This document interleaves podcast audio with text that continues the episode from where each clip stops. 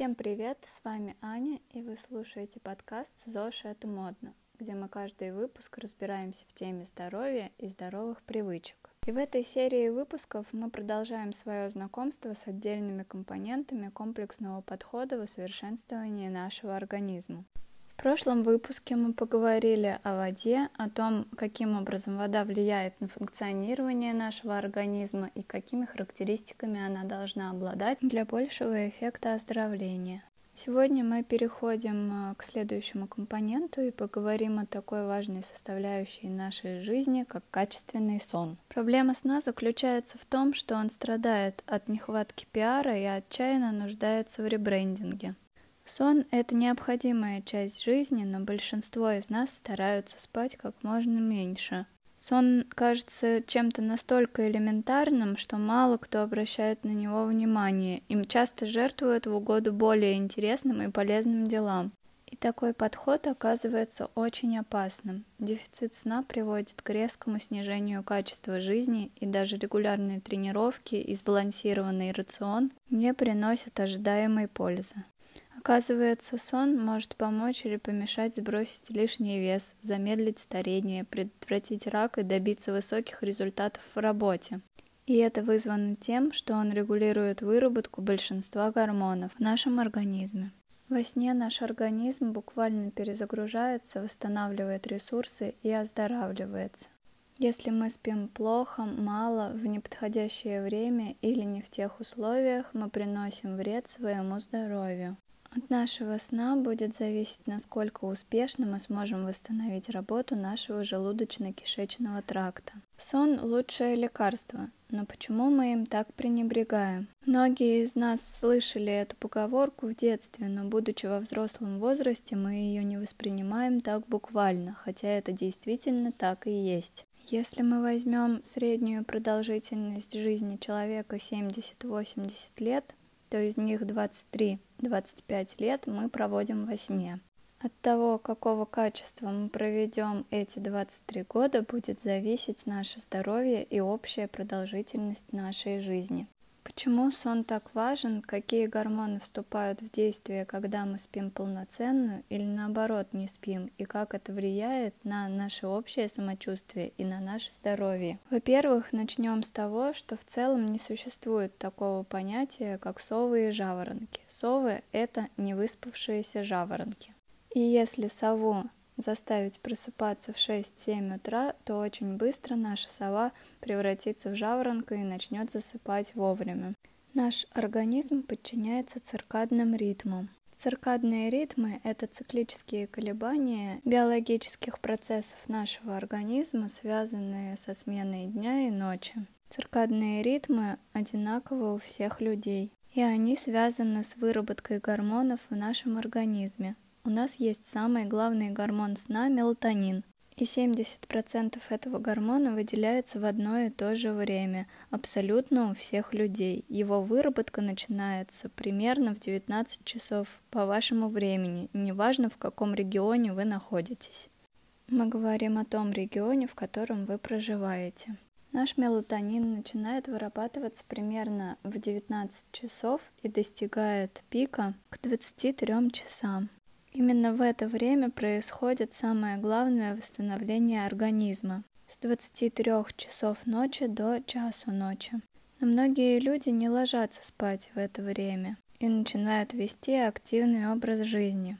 Нам кажется, что именно в это время начинается наша жизнь, и многие говорят о том, что вот я уложила ребенка спать, и наконец-то у меня появилось время для себя.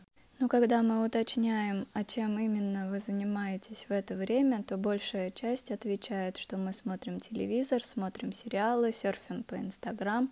Как вы считаете, это действительно качественно проведенное время, которое повлияет на ваше здоровье?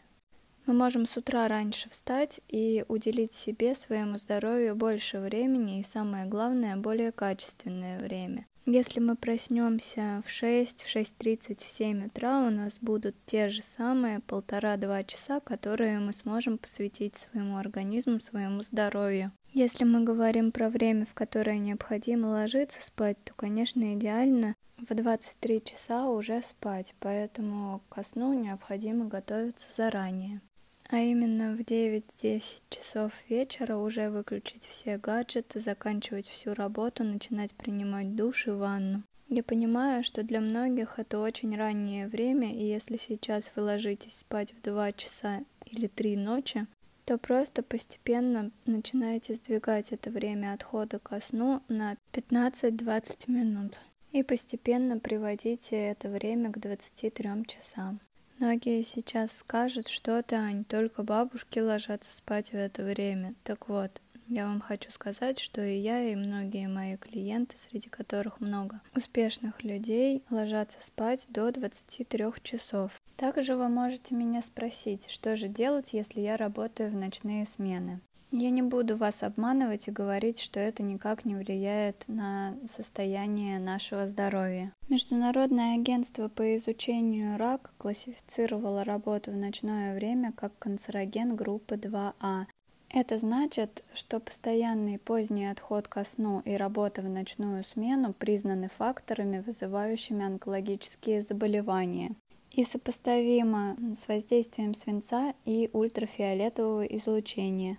Звучит шокирующе, однако есть масса научных данных, объясняющих, как именно это происходит. Гормон-антиоксидант мелатонин оказывает огромное влияние на качество сна, а также критически важен для здоровья в целом. Он также является одним из наиболее мощных антираковых гормонов, которые вырабатывает наш организм. Те люди, которые работают по ночам, имеют большее количество хронических и аутоиммунных заболеваний. И наш организм испытывает огромное количество стресса, когда не спит ночью. Так что же происходит, когда мы ложимся спать после одного часа ночи?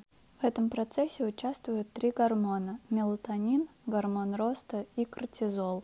Два из них, мелатонин и гормон роста, работают сонаправленно, а гормон стресса кортизол в противовес. И когда мы ложимся после одного часа ночи, вместо того, чтобы расти, наш мелатонин начинает снижаться. Соответственно, снижается гормон роста. А гормон стресса кортизол, наоборот, начинает расти. Гормон роста позволяет нашему организму стройнеть. Поэтому, если вы предприняли уже все действия для снижения веса, но не можете похудеть, обратите внимание на то, во сколько вы ложитесь спать. Это же касается тех, кто не может набрать вес. Каким образом это работает? В работе нашего желудочно-кишечного тракта огромную роль играет такой важный орган, который называется блуждающий нерв. Он отвечает за выработку соляной кислоты, за нормальный желчеотток. Так вот, большая часть людей, которые не могут набрать вес, страдают тем, что у них нарушена работа блуждающего нерва. Тем самым у них нарушено усвоение питательных веществ и невозможность набрать вес. Гормон стресса кортизол, а вместе с ним гормон стресса адреналин влияют на блокировку работы блуждающего нерва. Поэтому у кого есть задача снизить вес или набрать вес, и на одну и на другую проблему у нас влияет снижение уровня мелатонина и рост гормона кортизол. Поэтому полноценный сон, качественный сон – это самая важная вещь, с которой мы начинаем изменение нашего здоровья. Помимо этого, мелатонин является главным антиэйдж-гормоном. Это гормон, который обладает антивозрастным эффектом, улучшает иммунитет, снижает уровень кортизола, снижает уровень лептина и постоянный голод. Если вы поздно легли спать, то обязательно на следующий день вы начнете переедать. Это такой замкнутый круг, который можно разорвать, восстановив свой полноценный сон. Мелатонин улучшает работу клеток головного мозга и предотвращает развитие опухолей, улучшает функции пищеварительного тракта, замедляет процессы старения и имеет антистрессовый и антидепрессивный эффект. Поэтому сон – это важная задача, с которой мы должны разобраться на пути к восстановлению здоровья. При этом важно не только время отхода ко сну, но и качество нашего сна. В идеале мы должны спать не просыпаясь. Если вы просыпаетесь во время сна, это значит, что скорее всего происходят высокие скачки кортизола, с которыми ваш организм не может справиться. И если мы достаточно длительное время не спим с 11 часов вечера до часу ночи, то рано или поздно у нас возникает такое состояние, которое называется надпочечниковая усталость. Надпочечниковая усталость – это длительный хронический стресс, с которым справиться без эндокринолога самому будет уже практически невозможно. Если мы утром не можем заниматься спортом, а вечером чувствуем себя активными, это как раз уже признак нарушения гормона кортизол. И является либо второй, либо третьей стадией надпочечниковой усталости. Потому что у нас в идеале пик гормона кортизола должен приходиться на утро, когда мы просыпаемся без будильника, когда мы активны утром, мы можем тренироваться с утра, и наоборот, когда мы утром очень вялые, и наступает 6-7 вечера, и наступает наша активная жизнь, мы бодры и веселы, это признак нарушения надпочечниковой усталости и гормона стресса кортизола. Также еда влияет на то, во сколько мы ложимся спать, как мы будем спать и на качество нашего сна. Потому что если мы пропустили завтрак, если мы кое-как обедаем и основной прием пищи это ужин, то у нас будут проблемы и с засыпанием, и с пробуждением во время сна. И здесь очень важно понимать, как мы с помощью еды можем повлиять на качество нашего сна. При проблемах со сном, при проблемах с засыпаниями, при проблемах с надпочечниковой усталостью важно понимать, что мы обязательно должны завтракать. Завтрак – это самый главный наш прием пищи. Если вы мне скажете, что я не хочу завтракать, я задам вам вопрос, а во сколько вы ужинали? Если вы ужинаете в 10, 11, 12 часов вечера, то, конечно, утром вы не захотите завтракать. Если мы пропускаем завтрак, то всегда наш организм компенсирует это за счет более повышенного аппетита ближе к вечеру. И когда мы наедаемся перед сном, это может мешать нам заснуть. Наш процесс пищеварения должен закончиться к 11 часам вечера, к моменту засыпания. В целом нам необходимо 3-4 часа после ужина до сна, чтобы наш организм завершил процесс пищеварения. Поэтому мы стараемся ужинать не позднее 19 часов, чтобы к 11 часам вечера наш организм спокойно заснул и начал свои процессы восстановления. И таким образом ночью наш организм должен восстанавливаться и спать, а не тратить время на переваривание пищи. Общая продолжительность сна составляет в среднем 7-8 часов. Именно такое количество сна является оптимальным для здоровья людей. И в завершении выпуска мне хотелось бы рассказать, какими способами мы можем повлиять на наше засыпание. Это базовые принципы, которые необходимо соблюдать для того, чтобы восстанавливать организм с помощью сна.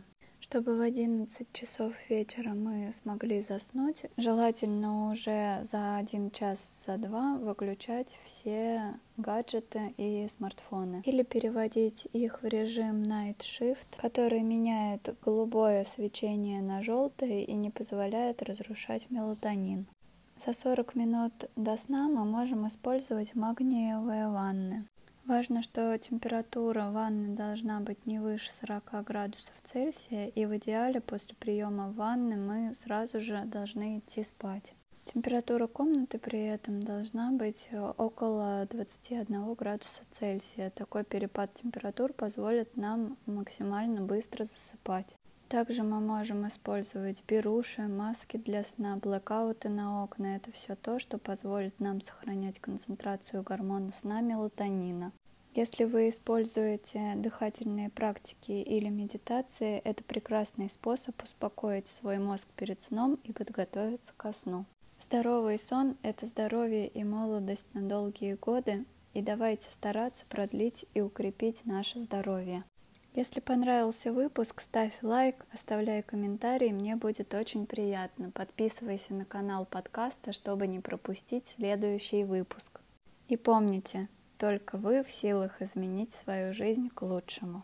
До встречи в новых выпусках.